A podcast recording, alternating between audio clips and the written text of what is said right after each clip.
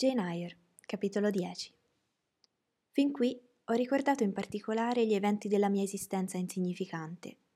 Ai primi dieci anni della mia vita ho dedicato quasi altrettanti capitoli. Ma non è mia intenzione di scrivere una regolare autobiografia. Ho il proposito di servirmi della memoria dove so che le risposte avranno qualche interesse. Quindi passerò otto anni quasi sotto silenzio. Basteranno poche righe per far da legame. Allorché il tifo ebbe compiuto a Lowood la sua missione devastatrice, a poco a poco scomparve, ma non prima, per la sua violenza e per il numero delle vittime, di aver richiamato l'attenzione pubblica sulla scuola. Si ebbe un'inchiesta sull'origine del flagello e poco per volta vennero alle luci diversi fatti che risvegliarono grandemente l'indignazione pubblica. La situazione malsana del luogo, la nutrizione cattiva, insufficiente delle bambine, l'acqua infetta adoperata per la preparazione dei cibi, il vestiario insufficiente e la mancanza di comodità delle allieve. Furono tutte le cose che si scoprirono. Il signor Brokerhurst ne fu mortificato, ma l'istituto ne beneficiò.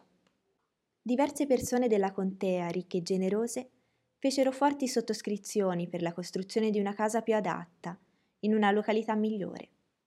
Si istituirono nuovi regolamenti, si introdussero migliorie nel vestiario e nel vitto, e i fondi della scuola furono affidati a un comitato. Il signor Brokerhurst, per la sua ricchezza e le sue aderenze, non fu messo da parte e tenne ancora il posto di amministratore, ma divise le sue funzioni con un uomo di spirito più largo e nobile.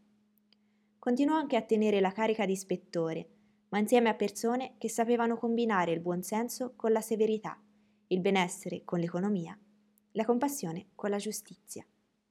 La scuola, così migliorata, divenne in breve tempo un istituto veramente proficuo e stimabile. Dopo la sua trasformazione, rimasi ospite di quelle mura per otto anni, sei come allieva e due come insegnante. Sia come allieva che come insegnante, posso testimoniare della sua serietà e importanza. Durante questi otto anni la mia vita fu monotona, non però infelice, perché non rimasi inattiva. Ebbi alla mia portata i mezzi per procurarmi un'eccellente educazione. Fui stimolata dal desiderio di distinguermi in tutti gli studi, in alcuni in modo particolare. Provavo un gran piacere a soddisfare le mie insegnanti, specialmente quelle che amavo. Così approfittai di tutti i vantaggi che mi furono offerti divenne a un certo punto l'allieva migliore dell'ultimo corso. Così fu investita della carica di insegnante, che assolsi con zelo per due anni, alla fine dei quali sopraggiunse un cambiamento. La signorina Temple, attraverso le sue trasformazioni, aveva continuato a essere la direttrice del collegio. Devo a lei la maggior parte delle mie conoscenze. La sua amicizia e la sua compagnia furono la mia gioia costante aveva rivestito per me la parte di madre, di educatrice e più tardi di amica.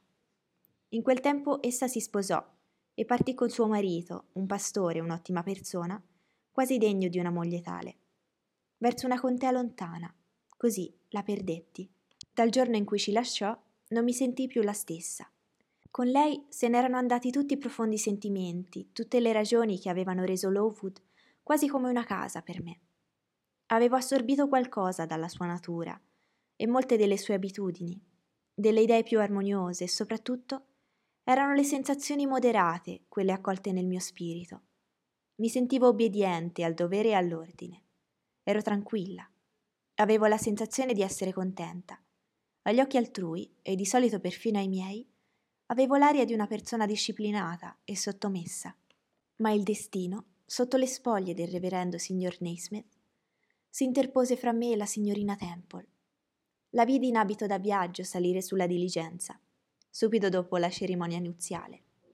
Vidi la diligenza salire la collina e scomparire dietro il ciglio. E poi mi ritirai a passare nella solitudine della mia camera la maggior parte di quella mezza vacanza concessaci per l'occasione. Camminai un gran pezzo su e giù per la camera, con l'idea di essere lì solo a rimpiangere la mia perdita e pensare al modo di ripararla.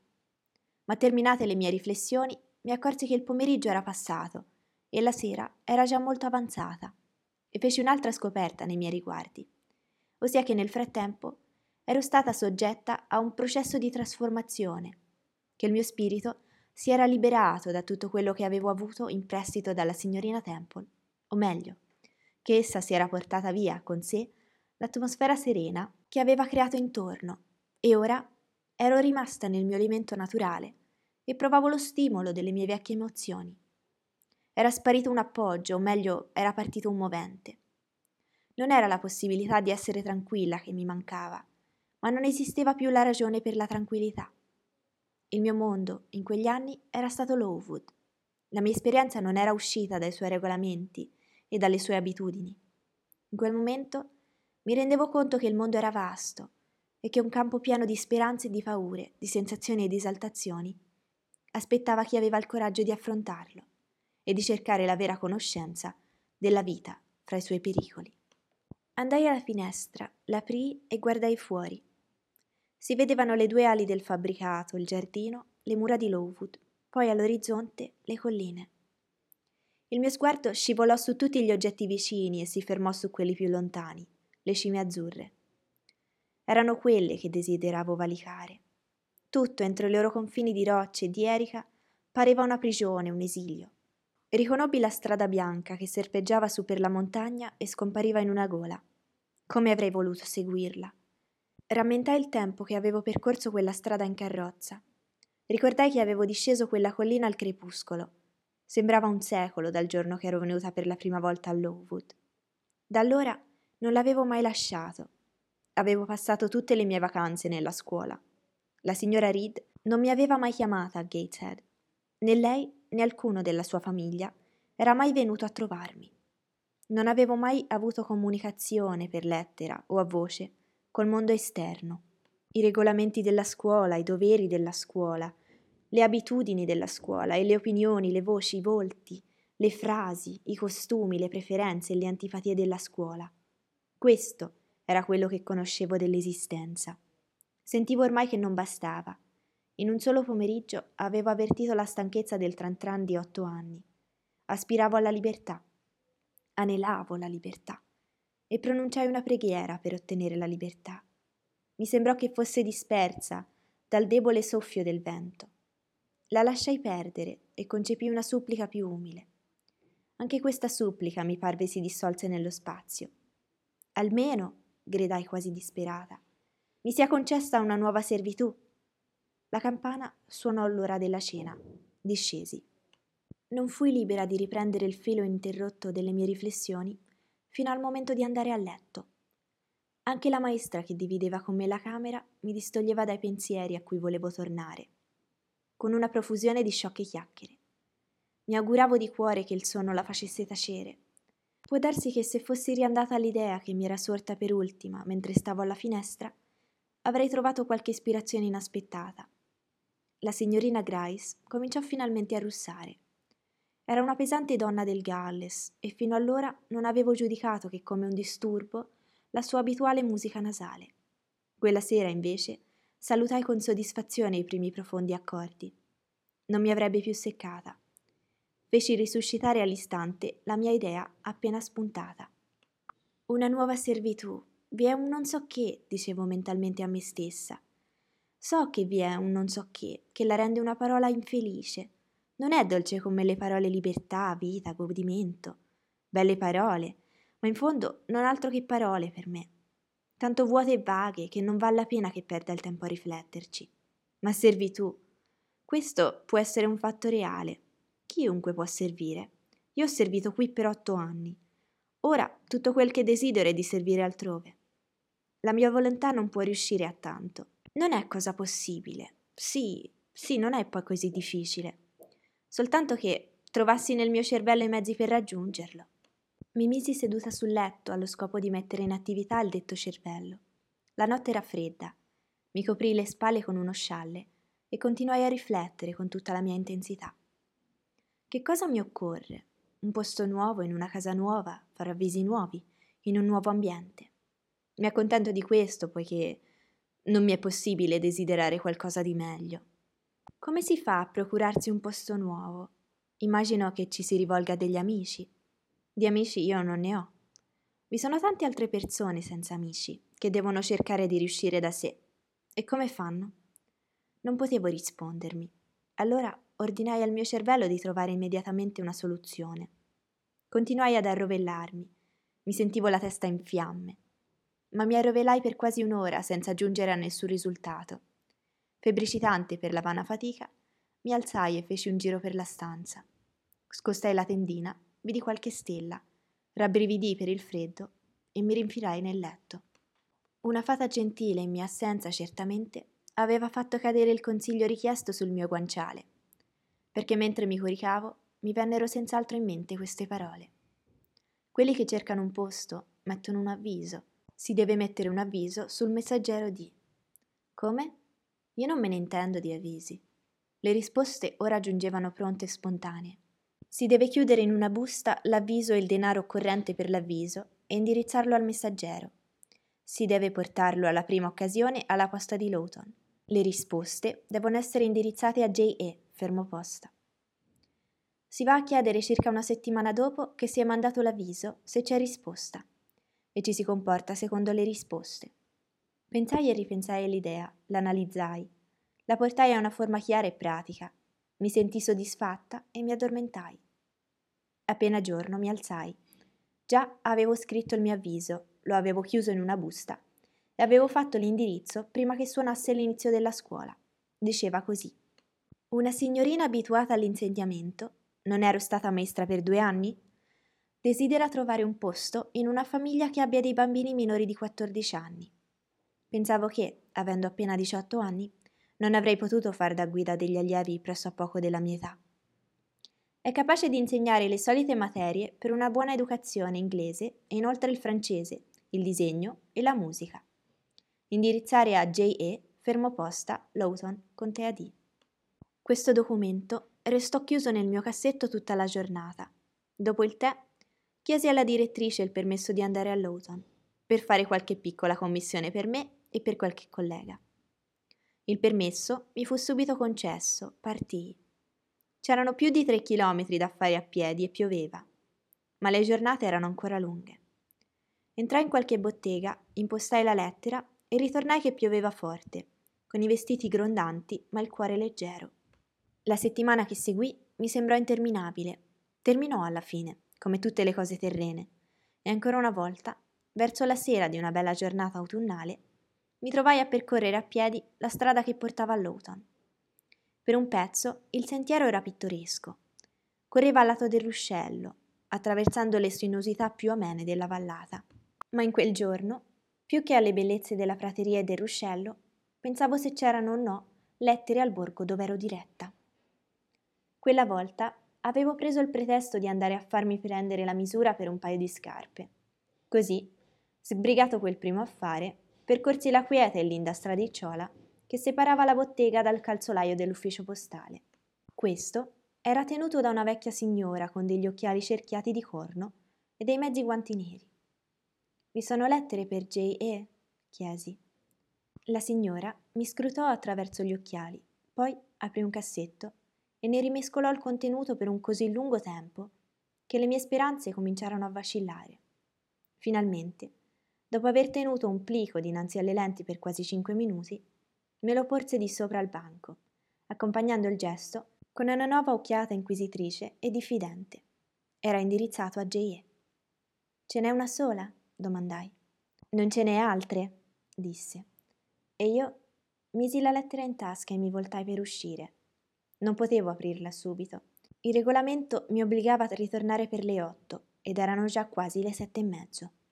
All'arrivo mi attendevano vari compiti. Dovevo fare l'assistenza alle ragazze durante un'ora di studio. Poi fu la mia volta di leggere le preghiere e di vederle andare a letto. Dopo cenai con le altre insegnanti. Quando infine ci ritirammo per la notte, l'inevitabile signorina Grice mi tenne ancora compagnia. Avevamo soltanto un mozzicone di candela nel candeliere e temevo che, se avesse continuato a chiacchierare, sarebbe bruciato tutto.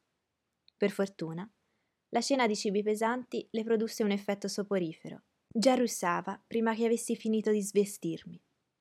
Rimaneva ancora quanto un pollice di candela.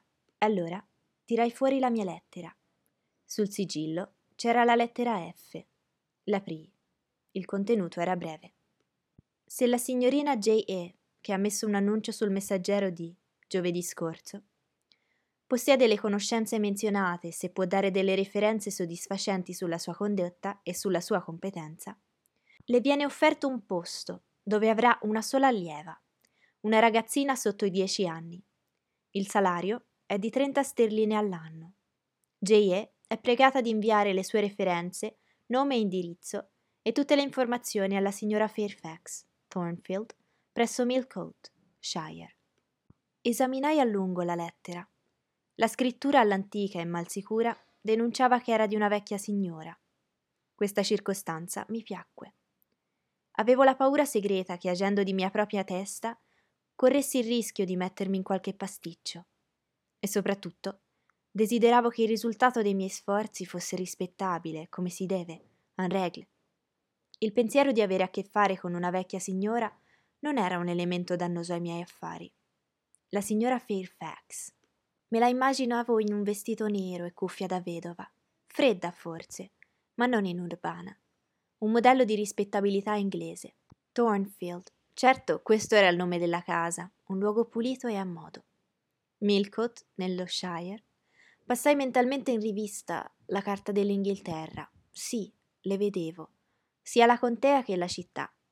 Lo Shire era 70 km più vicino a Londra della località remota dove allora risiedevo. Il mio desiderio era di andare ove vi fosse vita e movimento. Millcote era una grande città industriale sulle rive del fiume Ah, Certamente un luogo abbastanza movimentato. Tanto meglio. Sarebbe stato un cambiamento completo. Non che la mia fantasia fosse sedotta dall'idea di alte ciminiere e di nuvole di fumo. Ma pensavo, Thornfield sarà un bel pezzo fuori dalla città. Qui la cavità della candela sgocciolò e il lucignolo si spense. Il giorno dopo dovetti fare altri passi non potevo riservare più a lungo tutti i miei piani per me. Per assicurarmi la loro riuscita dovevo comunicarli ad altri. Chiesi e ottenni, durante la ricreazione pomeridiana, un'udienza della direttrice.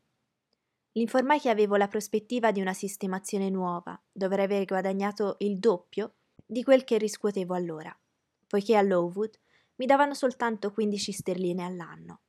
La pregai di presentare la questione a nome mio al signor Brockerhurst o a qualcuno del comitato ed informarsi se mi permettevano di nominarli nelle referenze. Essa gentilmente acconsentì a fare da intermediaria. Il giorno dopo ne parlò al signor Brockerhurst, che dichiarò che bisognava scrivere alla signora Reed, poiché era lei la mia tutrice. Di conseguenza fu scritto un biglietto a detta signora. La risposta fu di far pure quel che mi pareva, poiché da lungo tempo aveva rinunciato a ogni ingerenza nei miei affari. Questa lettera fece il giro del comitato e finalmente, dopo un'aspettativa seccantissima, mi fu dato un congedo regolare per migliorare la mia condizione. Mi fu assicurato che, essendomi comportata a Lowood bene, sia come allieva che come maestra, mi sarebbe stato consegnato un certificato di buona condotta e di capacità firmato dagli ispettori dell'istituto. Ricevetti codesto documento in capo a un mese circa. Ne mandai una copia alla signora Fairfax, che mi rispose che era soddisfatta e che mi fissò di là a 15 giorni la data dell'assunzione al posto di governante in casa sua. Mi occupai allora dei preparativi. I 15 giorni passarono rapidamente. Il mio guardaroba non era molto ricco, sebbene corrispondente ai miei bisogni. Mi bastò l'ultimo giorno per fare il baule, lo stesso che avevo portato con me otto anni prima, da Gateshead. Fu legato, vi fu appiccicato l'indirizzo. Mezz'ora dopo venne un facchino per portarlo a Lowton. Io sarei andata là la mattina a prendere la diligenza. Spazzolai il vestito nero da viaggio, preparai cappello, guanti e manicotto. Rovistai tutti i cassetti per assicurarmi che non avessi dimenticato nulla. Poi, non avendo più nulla da fare, sedetti cercando di star calma ma, sebbene fossi stata in piedi tutto il giorno, non vi riuscii. Ero troppo eccitata. Quella sera si sarebbe chiusa una fase della mia vita e la mattina dopo se ne sarebbe aperta un'altra. Era impossibile rimanere inattiva nell'intervallo. Finché non si fosse compiuto il cambiamento, sarei rimasta febbricitante. Signorina, mi disse una domestica incontrata sul pianerottolo, dove stavo vagando in agitazione. C'è una persona che desidera vederla. Il facchino di sicuro, pensai, e corsi giù per le scale senza chiedere. Stavo passando dinanzi al salotto o sala di convegno delle insegnanti, che aveva la porta socchiusa, per recarmi in cucina, allorché qualcuno ne uscì esclamando: È lei, son sicura! L'avrei riconosciuta dovunque. Guardai, vidi una donna dall'aria di una domestica ben vestita, dalle forme matronali, benché ancor giovane, dagli occhi e i capelli neri e un bel colorito. Ebbene, chi sono? chiese con un tono di voce e un sorriso che non mi erano sconosciuti. Non mi hai dimenticata, spero, signorina Jane. Un istante dopo ero nelle sue braccia e la baciavo freneticamente. Bessie, Bessie! Era tutto quel che dicevo, mentre essa rideva e piangeva allo stesso tempo. Entrammo nel salotto insieme. Accanto al fuoco stava diritto un bambinetto di tre anni, in giubba scozzese e pantaloni. Questo è il mio figlioletto, disse subito Bessie. Allora si è sposata, Bessie? Sì, da quasi cinque anni con Robert Leven, il cocchiere. Oltre a Bobby, ho una bambina che ho chiamato Jane e vive a Gateshead. Abito nella portineria, il vecchio portiere se n'è andato. Allora, come stanno tutti a Gateshead? Mi racconti, Bessie? Ma prima si sieda e tu, Bobby, vuoi venire a sedere sulle mie ginocchia? Ma Bobby preferì riparare su quelle di sua madre. Non è diventata né troppo grande né troppo robusta, signorina Jane, proseguì la signora Leven. Direi che non l'hanno mantenuta troppo bene a scuola. La signorina Eliza la supera di tutta la testa, e con la signorina Giorgiana se ne farebbero due di lei. Giorgiana è bella, immagino, Bessie. Molto. È andata a Londra l'inverno scorso con la mamma, e là tutti l'hanno ammirata. E un giovane lord si è innamorato di lei. Ma i parenti di lui erano contrari al matrimonio, e si figuri, lui e la signorina Giorgiana sono fuggiti ma sono stati ritrovati e fermati. È stata la signorina Eliza a scovarli. Credo che fosse invidiosa, e ora lei e sua sorella vanno d'accordo come cane e gatto. Stanno sempre a bisticciarsi. E che ne ha di John Reed? Oh, non si comporta come sua madre desiderebbe. È andato in collegio ed è stato bocciato. E poi eh, suo zio voleva che diventasse avvocato e studiasse legge, ma conduce una vita talmente dissipata che penso non caveranno molto da lui. Che aspetto ha? È molto alto, tutti dicono che è un bel giovane, ma ha delle labbra grosse. E la signora Reed? La signora è ingrassata e d'aspetto sta abbastanza bene, ma credo che non abbia l'animo tranquillo. La condotta del signorino John non le giova. Egli spende un mucchio di soldi. È stata lei a mandarla qui, Bessie? No, per la verità, era molto tempo che desideravo di vederla. E quando seppi che era arrivata una sua lettera e che stava per andare in un'altra parte del paese, pensai che era il caso di partire e di venire a trovarla prima che andasse troppo lontano per me. Ho timore di averla delusa, Bessie, dissi ridendo. Notavo che lo sguardo di Bessie, sebbene esprimesse rispetto, non palesava alcuna ammirazione. No, signorina Jane, non esattamente. È abbastanza graziosa. Non mi sarei mai aspettata che avesse l'aria così signorile. Da bambina non era una bellezza. Sorrisi alla risposta sincera di Bessie Sentivo che era giusta, ma confesso che non ero indifferente al suo significato. A 18 anni la maggioranza dei giovani desidera piacere, e la convinzione di non avere un aspetto esteriore che gli altri desiderano non può che addolorare. Immagino che è brava, però, continuò Bessie a mo' di conforto. Che cosa sa fare? Sa suonare il piano? Un poco. Ve n'era uno nella stanza. Bessie andò ad aprirlo e poi mi chiese di farle sentire qualcosa. Suonai un paio di valzer ed essa ne rimase entusiasta. Le signorine Reed non suonano così bene, disse con rapimento. L'ho sempre detto che le avrebbe sorpassate in sapere. E sa disegnare? Quello sul caminetto è un mio dipinto.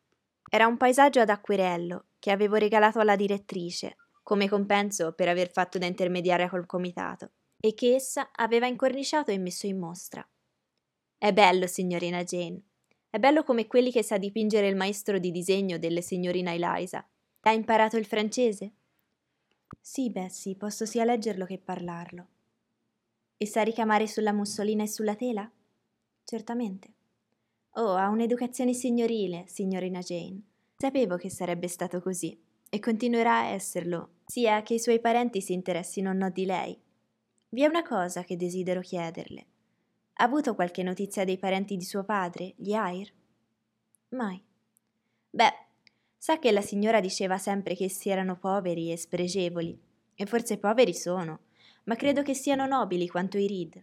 Un giorno, quasi sette anni fa, venne a Gateshead un certo signor Ayer e chiese di vederla.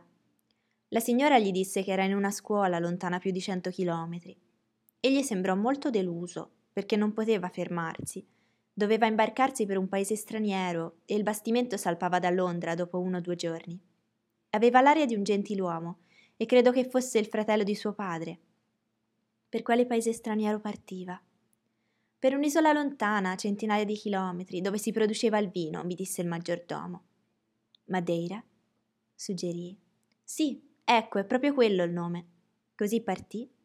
Non si fermò molto, la signora fu molto arrogante con lui. Lo chiamò in seguito un vile mercante. Mio marito crede che sia un mercante di vino. È molto probabile, risposi. O forse un impiegato o un amministratore di un mercante di vino. Io e Bessie discorremmo per un'ora dei vecchi tempi. Poi fu costretta a lasciarmi. La rividi per pochi minuti la mattina dopo a Lowton, mentre aspettavo la diligenza. Alla fine ci separammo. Ciascuna di noi prese una strada diversa. Lei andò incontro alla diligenza che doveva riportarla a Gateshead. Io salì sul veicolo che doveva condurmi verso doveri nuovi e una vita nuova nei dintorni sconosciuti di Millcote.